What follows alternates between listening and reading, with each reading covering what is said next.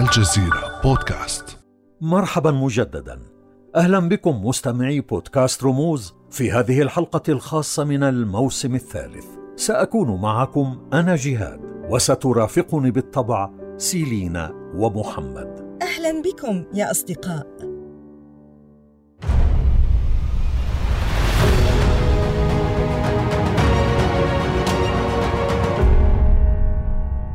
هنا بودكاست رموز. حيث عودناكم دائما أن نعير أصواتنا لشخصيات سياسية واقتصادية علماء وأدباء. شخصيات كان لها الأثر في ميدانها بين شخصيات خيرة وأخرى مجرمة.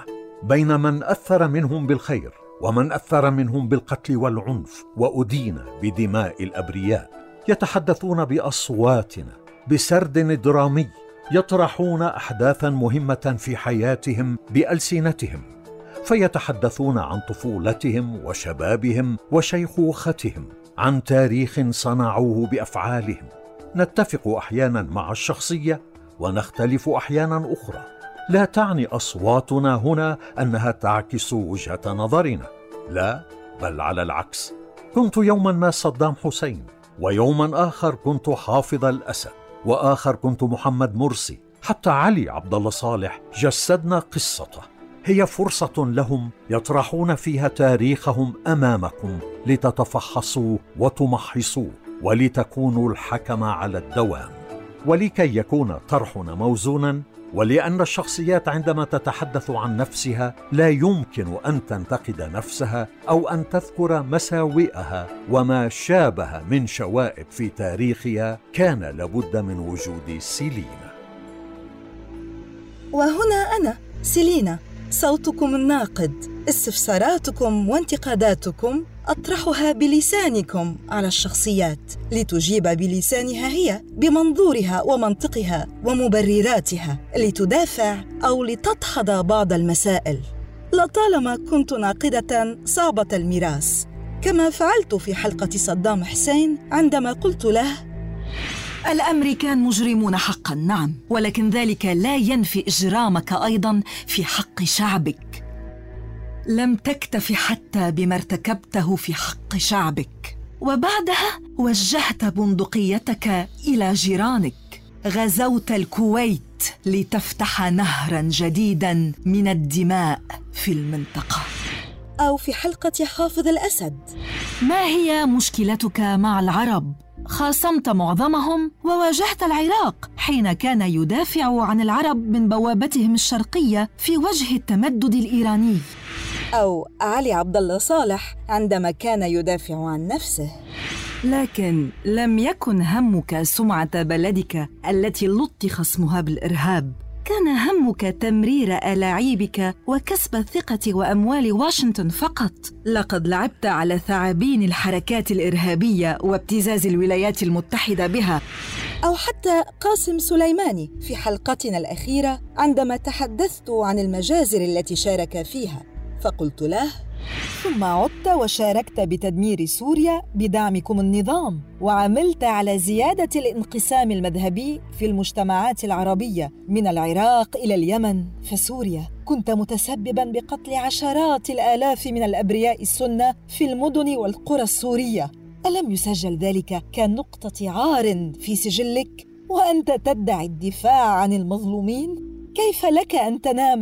من دون أن تسمع صراخ الأطفال والضحايا في الليالي. مهلا مهلا يا سيلينا. دعيني أتحدث هنا قليلا.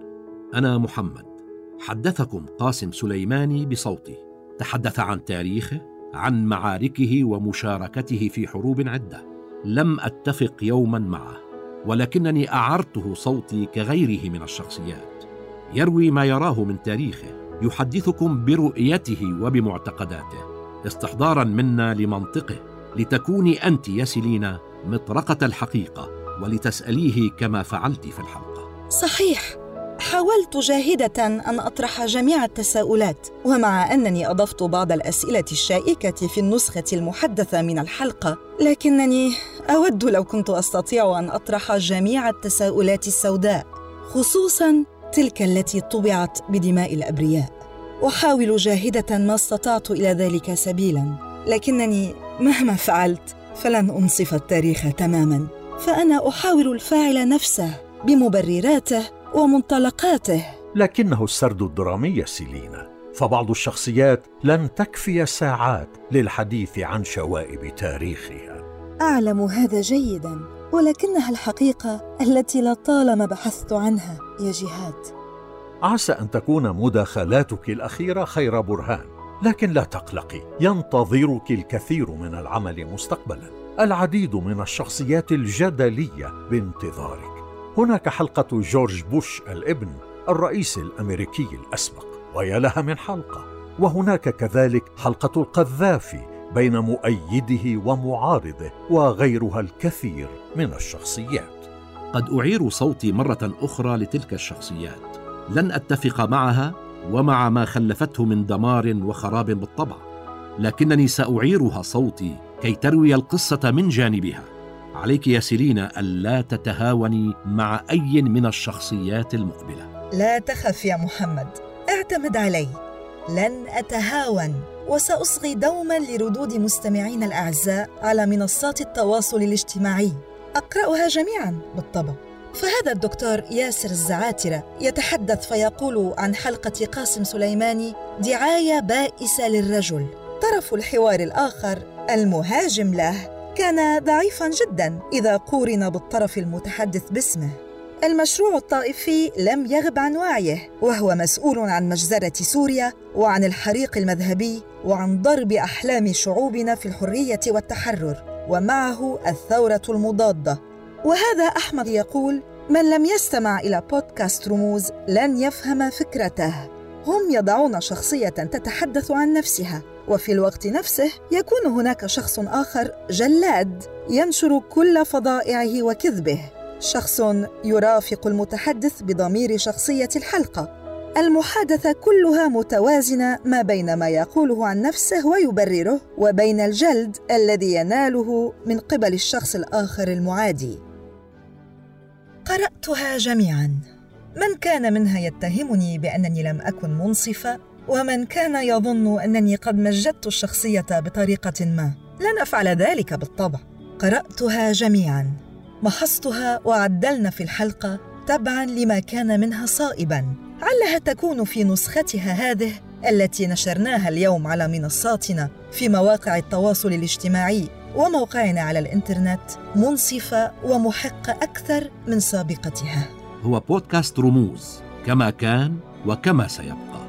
هو دعوة للعديد من الشخصيات تروي حياتها وأهم محطاتها بلسانها، وعلينا نحن بصوت سيلينا أن نبحث عن الحقيقة في رواياتها. سننتظر ملاحظاتكم وتعديلاتكم دوما يا أصدقاء. ونعدكم أن نكون اذانا صاغية لكم على الدوام ابقوا بخير جميعا إلى اللقاء